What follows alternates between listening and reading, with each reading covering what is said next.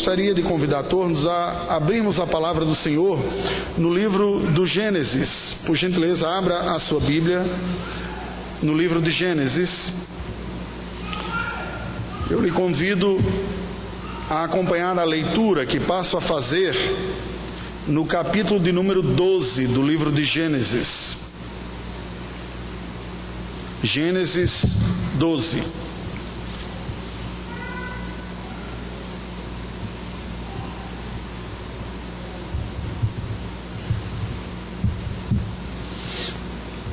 Assim diz a palavra do Senhor. Ora, disse o Senhor a Abrão: Sai da tua terra, da tua parentela e da casa de teu pai, e vai para a terra que te mostrarei. De ti farei uma grande nação, e te abençoarei, e te engrandecerei o nome. Se tu uma bênção. Abençoarei os que te abençoarem, e amaldiçoarei os que te amaldiçoarem. Em ti serão benditas todas as famílias da terra. Partiu, pois, a Abrão como lhe ordenara o Senhor, e Ló foi com ele. Tinha Abrão setenta e cinco anos quando saiu de Arã. Levou Abrão consigo a Sarai, sua mulher, e a Ló, filho de seu irmão, e todos os bens que haviam adquirido, e as pessoas que lhe acresceram em Arã. Partiram para a terra de Canaã e lá chegaram. Atravessou Abrão a terra até Siquém, até o carvalho de Moré. Nesse tempo os cananeus habitavam essa terra. Apareceu o Senhor a Abrão e lhe disse: Darei à tua descendência esta terra. Ali edificou Abrão um altar ao Senhor que lhe aparecera. Passando dali para o monte ao oriente de Betel, armou uma tenda. Ficando Betel ao ocidente e Ai ao oriente. Ali edificou um altar ao Senhor e invocou o nome do Senhor. Depois seguiu Abrão dali, indo sempre para o Neguebe. Havia fome naquela terra. Desceu, pois, Abrão ao Egito para aí ficar, porquanto era grande a fome na terra. Quando se aproximava do Egito, quase ao entrar, disse a Sarai, sua mulher: Ora, bem sei que és mulher de formosa aparência. Os egípcios, quando te virem, vão dizer: É mulher dele e me matarão, deixando-te com vida. Dize, pois, que és minha irmã, para que me considerem por amor de ti e por tua causa me conservem a vida. Tendo Abrão entrado no Egito, viram os egípcios que a mulher era sobremaneira formosa. Viram-na os príncipes de Faraó e gabaram-na junto dele. E a mulher foi levada para a casa de Faraó. Este, por causa dela, tratou bem a Abraão, o qual veio a ter ovelhas, bois, jumentos, escravos e escravas, jumentas e camelos. Porém, o Senhor puniu Faraó e a sua casa com grandes pragas por causa de Sarai, mulher de Abrão. Chamou, pois, Faraó a Abrão e lhe disse: Que é isso que fizeste? Porque não me disseste que era ela tua mulher e disseste ser tua irmã? Por isso a tomei para ser minha mulher. Agora, pois, eis a tua mulher, toma e vai-te. E Faraó deu ordens aos seus homens a respeito dele e acompanharam-no, a ele e sua mulher e tudo o que possuía. Curve a sua cabeça, vamos orar ao Senhor mais uma vez. Ó Deus bendito, nós estamos diante da tua presença, neste momento de adoração. Confessamos-nos absolutamente dependentes de tua graça, em tudo, inclusive neste momento de adoração. Nós não temos como oferecer a Ti uma peça de adoração, um culto que seja digno da Tua pessoa perfeita. Nós mesmos não temos como nos achegarmos a Ti confiados em nossa própria religiosidade. Somos falhos. Mas, Senhor, o nosso coração se enche de esperança e expectativa, porque nós cremos que o Teu Filho Jesus foi a oferta perfeita dada em favor de pecadores como nós e é confiados na obra e na mediação do teu filho que nós te pedimos, aceita-nos diante de ti, aceita o nosso culto e conceda-nos a graça da iluminação do teu espírito para que recebamos a tua palavra como ela de fato é, tua palavra. E que uma vez tendo-a recebida como tal, ela venha a produzir a transformação espiritual da qual tanto necessitamos. Oramos em nome de Jesus. Amém. Meu querido, minha querida, você que me ouve, eu gostaria de fazer algumas perguntas iniciais para a nossa reflexão nesta noite. quem e qual é o modelo de fé que você tem para a sua vida? A fé é algo importante para você? O que você pensa quando pensa na palavra fé? Em que sentido a fé se desenvolve na sua própria vida?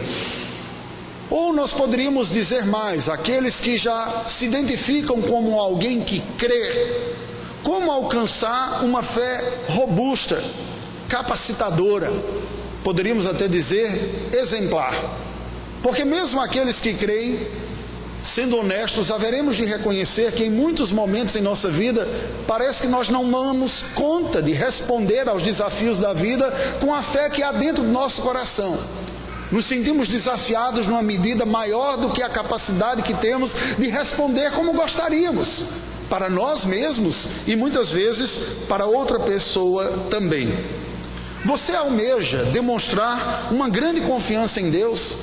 É desejo do seu coração poder ter a tranquilidade à noite de, ao deitar na sua cama, relaxar, dizendo: Que bom que o Senhor está comigo. Isso me traz paz em meio a essas circunstâncias tão difíceis que a vida está me trazendo. Bem, a palavra de Deus não nos diz que nós somos chamados para simplesmente mostrar para as outras pessoas como crer, como se nós tivéssemos ou desejássemos ser exemplos a serem seguidos propriamente.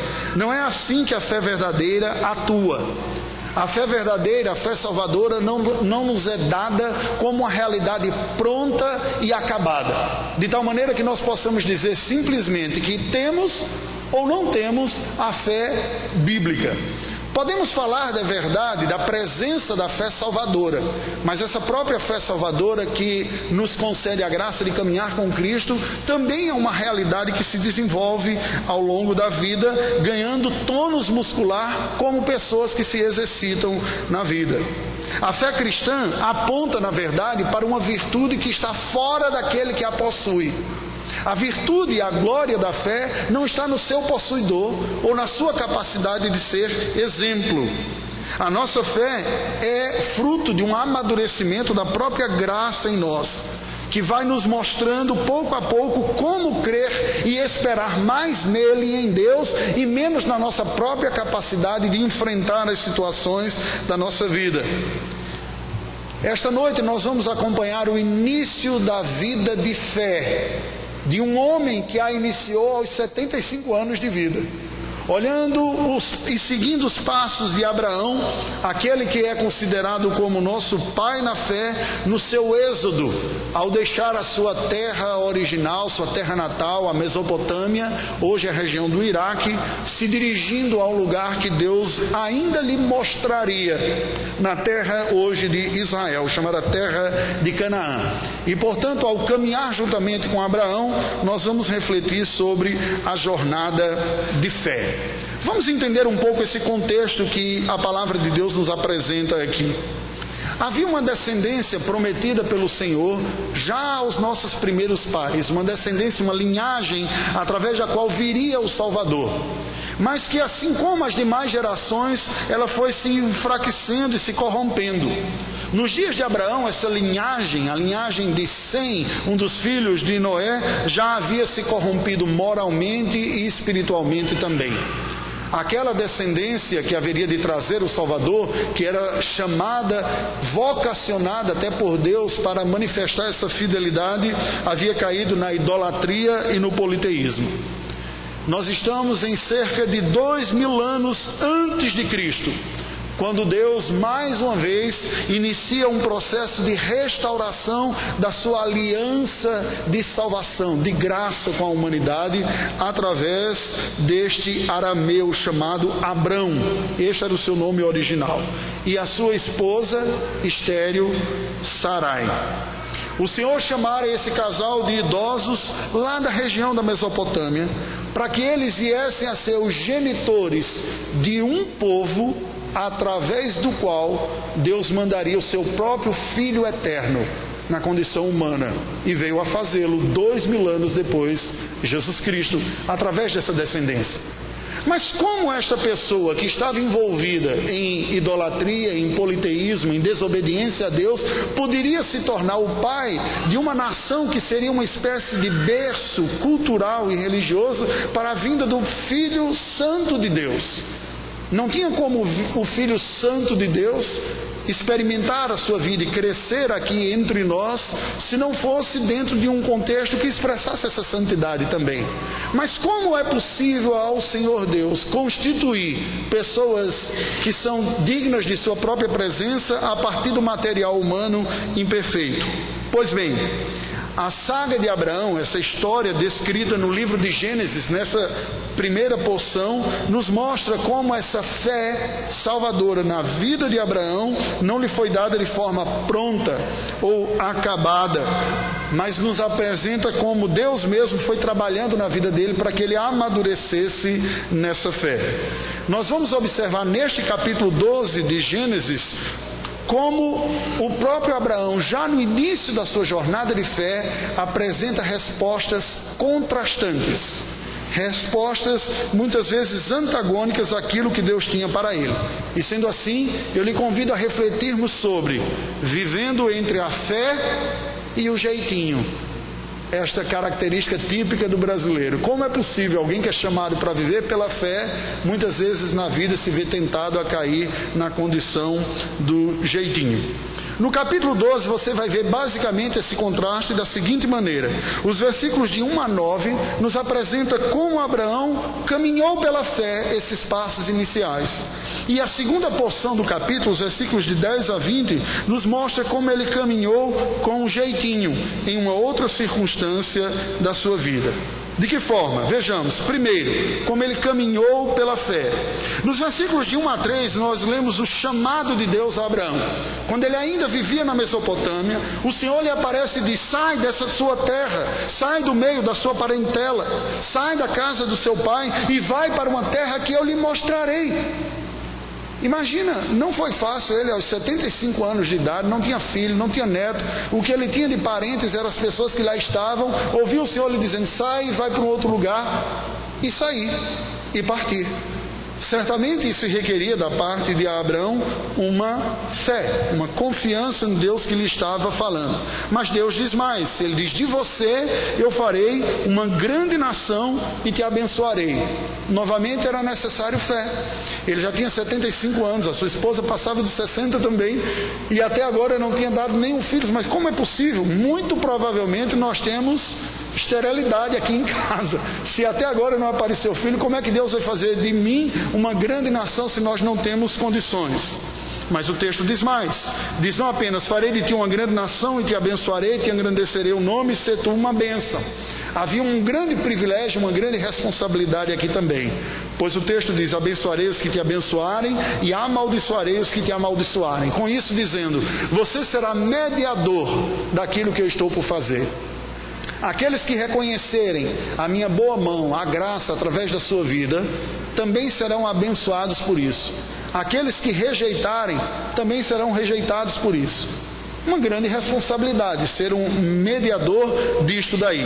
Mas o texto sagrado termina dizendo: E em ti serão benditas todas as famílias da terra.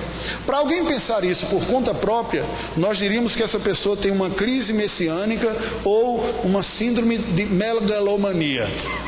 Eu simplesmente, o que eu vou fazer vai ter um impacto para todas as famílias da terra. Se alguém procurar você dizendo que acredita em algo assim, suspeito. Isso não é sinal muito, de muita saúde, não é verdade? No entanto, foram estas as palavras que Abraão ouviu e creu no Senhor. Os versículos eh, seguintes, nós vemos de 4 a 6 a resposta dada, quando ele inicia a sua peregrinação de fé. Ele sai, sai com o seu sobrinho, a Bíblia diz que Abraão partiu como lhe ordenara o Senhor. Sai da região da Mesopotâmia, dá uma parada em Arã, ele já tinha 75 anos, Sara 65 anos de idade, saiu com seu sobrinho Ló e foi em direção à terra de Canaã. Se nós olharmos a geografia do mundo bíblico, ele sai da região da Mesopotâmia, passa pelo norte daquela região e começa agora a descer a margem ocidental do Oriente Médio, que é onde está a terra de Canaã. Ele nem mesmo sabia qual seria o destino final da sua trajetória, mas ele confiou que Deus o guiaria. E ele chega no limite dessa transição da região da Mesopotâmia com a terra prometida, que é Siquém, e depois ele para na região dos carvalhos de Moré, como nos é dito o texto sagrado aqui, mas o texto continua. Nos versos de 7 a 9, nós vemos Abraão finalmente chegando na terra prometida, a terra de Canaã. Nos diz o versículo que Deus anuncia então a Abraão, quando ele chega, esta é a terra que eu diria, que eu disse a você que lhe daria. Ele não sabia de antemão, mas quando chega o Senhor anuncia. Mas espera aí, não era uma terra desabitada. Haviam pessoas morando lá. Ele era apenas um idoso com a sua esposa idosa, numa terra nova, com cidades habitadas por outras pessoas.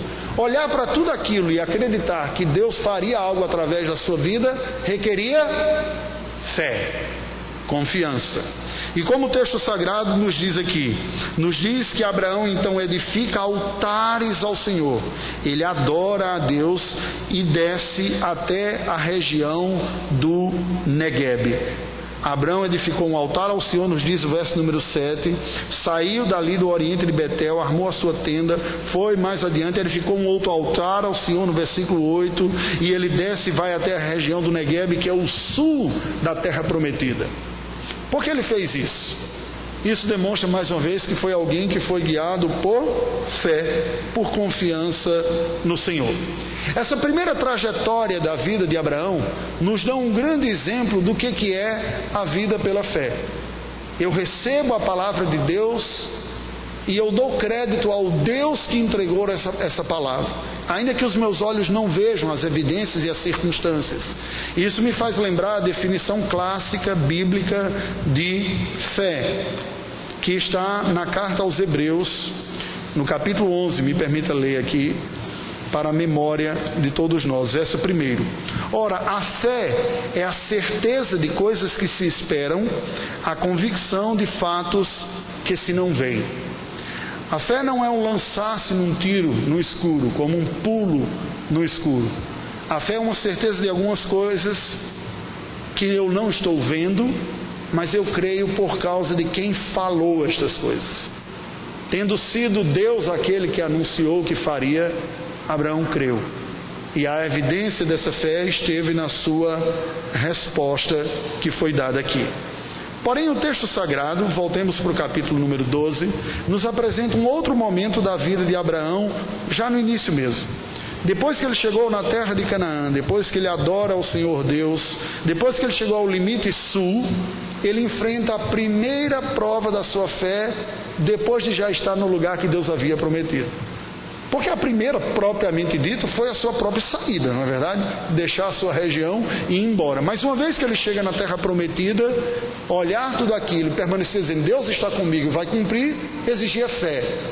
Mas uma primeira provação vem uma fome se estabelece sobre aquela parte do mundo. Acompanhemos aqui do verso 10 adiante. Aqui a gente vê uma outra resposta de Abraão, a resposta do jeitinho. Do verso 10 ao verso número 13, nós vemos Abraão desenvolvendo uma estratégia para viver lá no Egito. O verso número 10 nos diz que devido à fome que houve em, Canaã, Abraão e Sara descem ao Egito. Diz, ó, a coisa está apertada aqui, está faltando comida, vamos descer, vamos até o Egito que tem abundância de alimentos lá. Lembra que esta ocasião, algo semelhante vai ocorrer depois no seu bisneto, nos dias de José, uma grande fome veio também sobre a terra e os seus bisnetos também vão ao Egito colher ou pegar alimentos. Abraão, com Abraão ocorreu a mesma coisa. No verso número 11 a 13, nós vemos que Abraão então combina com Sara uma estratégia. Diz: Olha, você é uma moça muito bonita. Eu fui muito abençoado por Deus por, por ter casado com você, por você ter aceitado ser a minha, a minha esposa, né? Só que nós estamos indo para uma terra diferente que eu, eu vou correr risco lá. As pessoas vão ver que a gente não tem ninguém, eu sou idoso, você é formosa, e vão querer ficar com você e eu corro risco de morrer. Então vamos desenvolver uma história aqui. Quando chegar lá, você diz que você é minha irmã. Embora isso fosse parcialmente verdade, porque ela era meia irmã dele, mas é a velha característica da meia-verdade, que é uma mentira completa, né? Você fala um aspecto para tentar comunicar ao outro uma outra ideia que você tem, como que negando o fato do seu casamento. E assim eu protejo a minha própria vida e nós ficamos em paz. O texto sagrado nos diz que eles assim combinaram, e nos versos de 14 a 16, nós vemos que foi precisamente isso que aconteceu. Quando eles entraram no Egito, os egípcios viram que Sarai era uma mulher formosa. E viram os príncipes e se gabaram. Disse: Olha, chegou uma mulher muito bonita aqui no Egito. E diz: Vamos levar até o Faraó. O texto nos diz no verso número 16 que por causa dela, Faraó veio a tratar bem a Abrão, que veio a ter ovelhas, bois, jumentos, escravos e escravas, jumentas e camelos. Aí aqui nós temos uma polêmica grande no texto. Algumas pessoas vêm a acreditar e concluir que o que ocorreu aqui foi um verdadeiro ato de cafetinagem. Abraão se utilizou da beleza da sua mulher para acabar lucrando em cima dela. Não que tenha sido essa a intenção, mas na sua missão ele disse: essa é uma mulher que é apenas a minha irmã, e ele deixa a mulher ser levada e levada para o harém do faraó e que isso teria se consumado, e a prova é que não foram poucos os presentes que ele recebeu. Isso causa uma dor muito grande das pessoas né, religiosas que chegou a esse ponto, né, o que ocorreu com os patriarcas, mas Deus não impediu, como ocorreu posteriormente com Abimeleque, uma situação bem semelhante. Nós não temos como saber pelo texto sagrado se realmente o faraó chegou a possuir Sarai ou não. Não temos como saber. O que fica muito claro é uma passividade da parte de Abraão, querendo cuidar da sua própria vida, sujeitar a sua própria esposa a ser violada por uma outra pessoa, pensando no seu próprio bem, numa clara e explícita inversão do papel bíblico para o homem. Biblicamente, o homem deve proteger a sua mulher e, se necessário, com a sua própria vida. Como Cristo fez. Paulo explica isso, dizendo: Maridos, amem as vossas esposas como Cristo amou a igreja ao ponto de dar a sua própria vida por ela. O que Abraão fez? Submeteu a sua esposa a um risco de abuso, pensando em proteger a própria vida a inversão do que o texto sagrado nos diz aqui. Nos versos de 14 a 16, a Bíblia diz que, devido à beleza de Sara, era levada ao harém de Faraó e Abraão é recompensado, como nós vimos aqui, mas nos versos 17 a 20 nos diz que Deus puniu Faraó por tomar Sara por mulher. E o Egito também. E ao perceber isso, o próprio Faraó vem falar com Abraão depois e diz: Por que você fez isso? Por que você não me falou que ela era a sua mulher? Eu não a teria pego para mim. Por que você disse que ela era sua irmã? Verso número 19. Porque eu não sabia que ela era casada, eu tomei como uma das minhas mulheres. Agora, pois está aqui a sua mulher. Deus acabou nos castigando todo por causa deste ato infame de eu tomar uma mulher que não é minha, que já era casada. Toma, vai embora daqui. E fez até mais. Houve uma escolta. No verso número 20 diz que Faraó deu ordens aos seus homens a respeito dele, de Abraão, que o acompanharam, ele, a sua mulher e tudo o que possuía. Que contraste, não é, meus queridos? Aquele homem que tem um ato de confiança e de fé em Deus e que sai da terra prometida confiando no Senhor, sai da terra sua e vai em direção a uma terra que ele nem sabia qual era, crendo em Deus, adora ao Senhor, nos faz lembrar algumas pessoas que não têm muita dificuldade em servir a Deus, em adorá-lo, enquanto a sua vida não está submetida a provas mais agudas ou não se toca em certos pontos difíceis. Me parece aqui muito com o próprio argumento de Satanás diante de Deus, quando Deus diz: Você viu o meu servo Jó?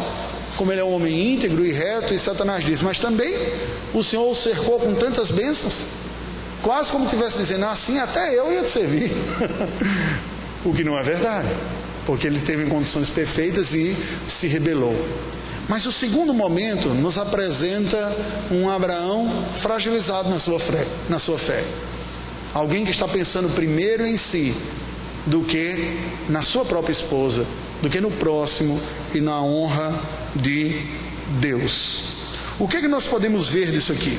Esse texto de Gênesis 12 nos mostra o seguinte: Deus apareceu a Abraão, lhe deu ordens de peregrinação, lhe anunciou um projeto de redenção, de salvação miraculoso, pois faria dele uma, deles uma nação. Eles já eram idosos e estéreis, não tinham condições, a sua esposa não tinha condições de ter filhos. E através deles, Deus anunciou que traria uma salvação para o mundo todo. Abraão e Sara creem em Deus e obedecem ao Senhor e fazem essa peregrinação saindo da sua terra prometida, da sua terra natal, até a terra de Canaã, a terra prometida, e adoram ao Senhor Deus lá.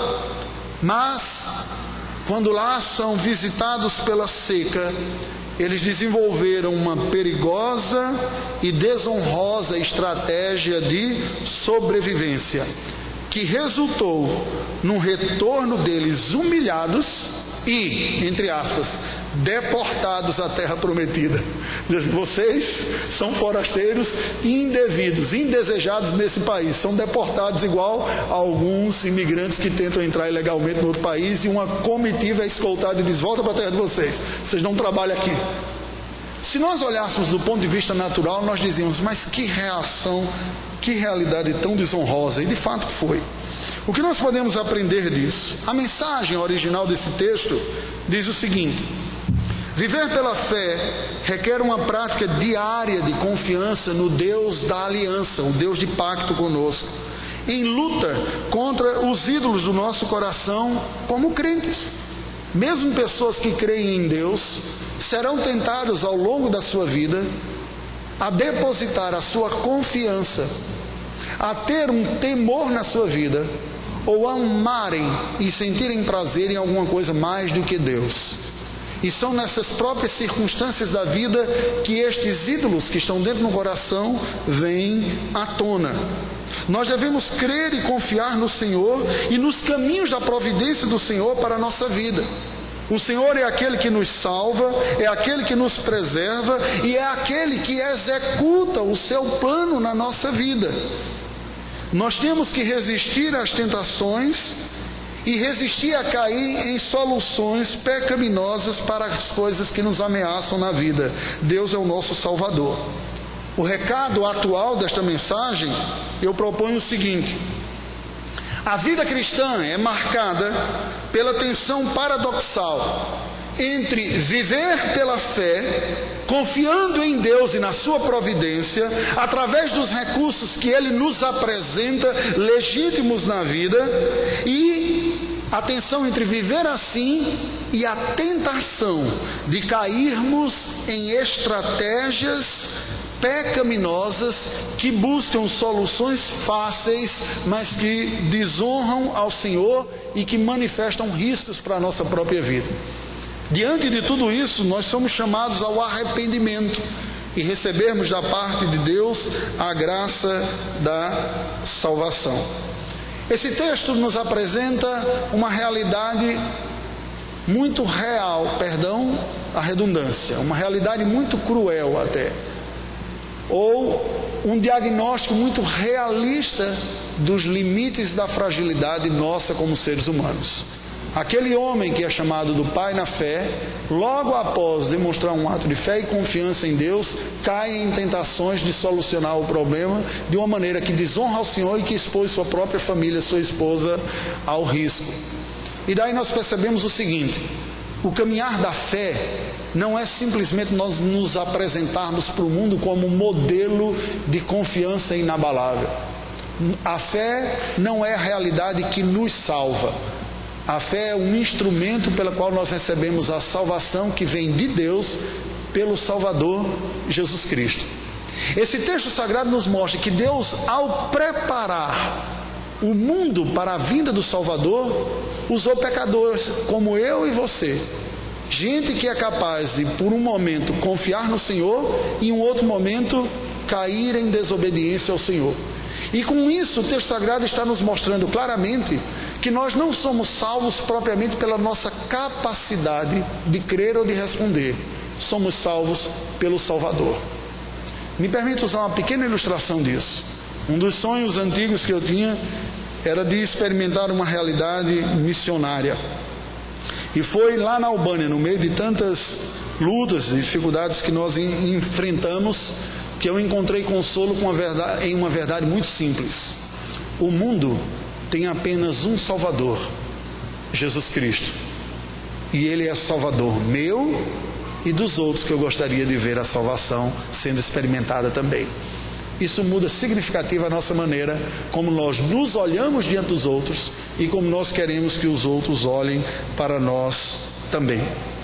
Concluindo, nós não somos, não seremos, nem nunca fomos um modelo absoluto de fé inabalável. Isso é importante que seja frisado.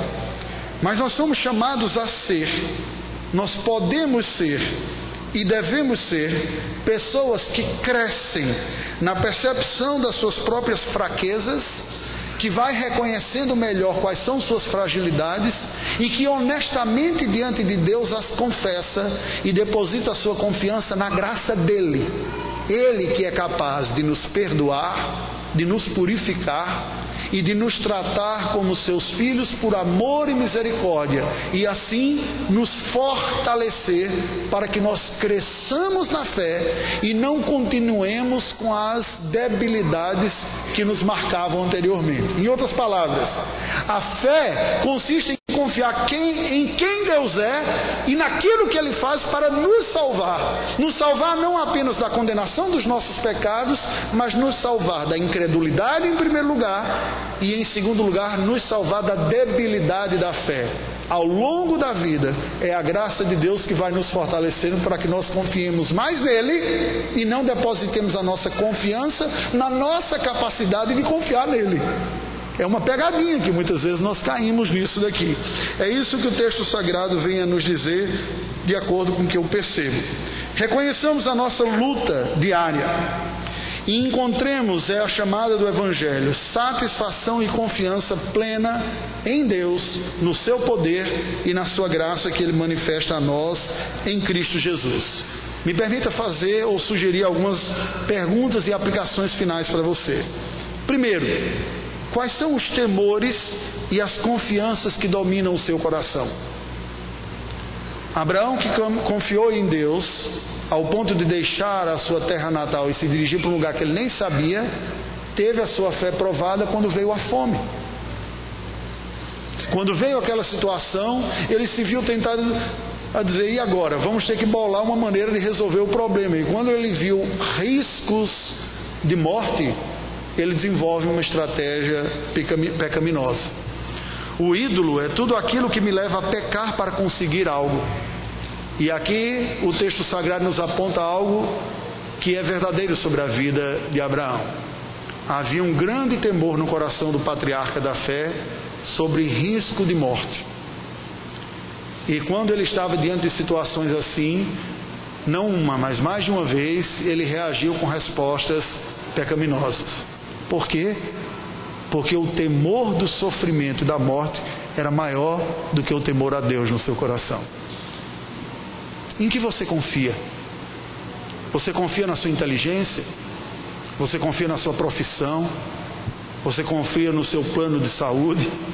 Você confia nos exercícios que você faz? Em que você confia?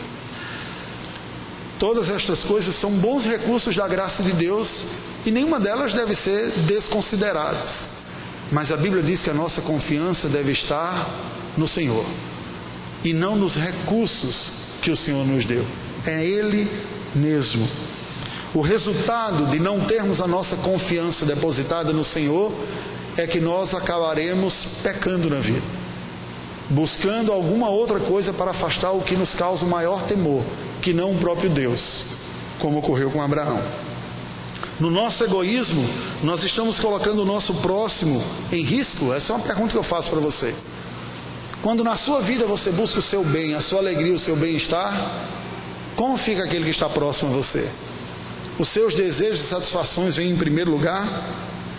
Nós temos oportunidades de aprender e de ensinar a dependência divina até mesmo em nossas fraquezas.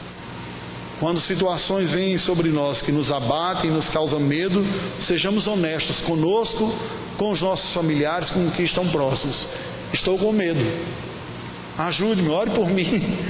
Confesse, confesse a Deus, diz: Senhor, eu não gostaria de ficar vivendo a vida debaixo desse temor aqui. O Senhor está comigo, me ajude a me fortalecer nisso. Pais que se matam e se privam de muitas coisas para ver os seus filhos tendo uma vida melhor, não percebem que aquilo que ele tem tanto medo, que é ver o filho dar duro, na verdade foi essa dificuldade que lhe forjou como ser humano. E privar os filhos de algumas lutas na vida também é privá-los de amadurecer como você amadureceu. Deus que chamou Abraão em fé e que esteve com ele, depois o deixa numa situação de fome e de ameaça, para que ele mesmo amadureça nessa fé. E porque nós muitas vezes somos tentados de poupar os filhos de situações normais da vida que lhe oferecerão oportunidades de amadurecer. Muitas vezes eu ouço pais dizendo: Ah, eu quero entregar para o filho tudo aquilo que eu não tive. Eu quero poupar os meus filhos das dificuldades que eu tive. Ora, mas muitas das dificuldades que você teve foi precisamente o que forjou essa maturidade que você tem agora. Se a vida não viesse com as dificuldades que vieram para você, você não teria desenvolvido a capacidade de lutar contra as adversidades da vida que você desenvolveu. Então, até as nossas fragilidades estão debaixo da providência divina para que nós reconheçamos nossa fraqueza e busquemos a força no Senhor. Confessar os ídolos de nossa vida, aquilo que nós confiamos mais do que em Deus, que amamos mais do que o Senhor, que tememos mais do que o Senhor, são o caminho de Deus para a renovação espiritual da nossa vida. Não é negar, mas é admitir diante do Senhor onde está a sua fraqueza. Aí eu lhe pergunto: diante de Deus, você agora pensando, qual é o ponto de dificuldade que você tem de confiar em Deus? Qual é? Sabe o que Deus quer de você? Que você seja honesto. E chegue diante dele e não apresente desculpas. Seja qual for a dificuldade. Ela pode ser uma revolta dentro do coração, um sentimento de dor profunda, de perda que você experimentou e que você acha profundamente injusto e diz: Não é justo que isso ocorra. Senhor, eu não sigo a Ti porque eu acho que o Senhor me abandonou, porque o Senhor não esteve presente na minha vida, que o Senhor não é bom por ter permitido isso para comigo, porque se o Senhor fosse, o Senhor não teria deixado isso. Seja honesto, diga para Deus. A sua dificuldade pode ser intelectual. E você diz, eu não consigo conceber a ideia de uma divindade no meio dessa vida que a gente vive aqui. Seja honesto e diga, admita e peça socorro àquele que é gracioso e que perdoa. Nós devemos, meus queridos, e eu termino com essa aplicação, pregar ao nosso próprio coração a confiança em Deus e a necessidade de Sua graça para não cairmos nas tentações e nas seduções ilegítimas que a vida nos oferece. Eu preciso dizer para o meu próprio coração quem Deus é, diariamente você também é convidado para isso.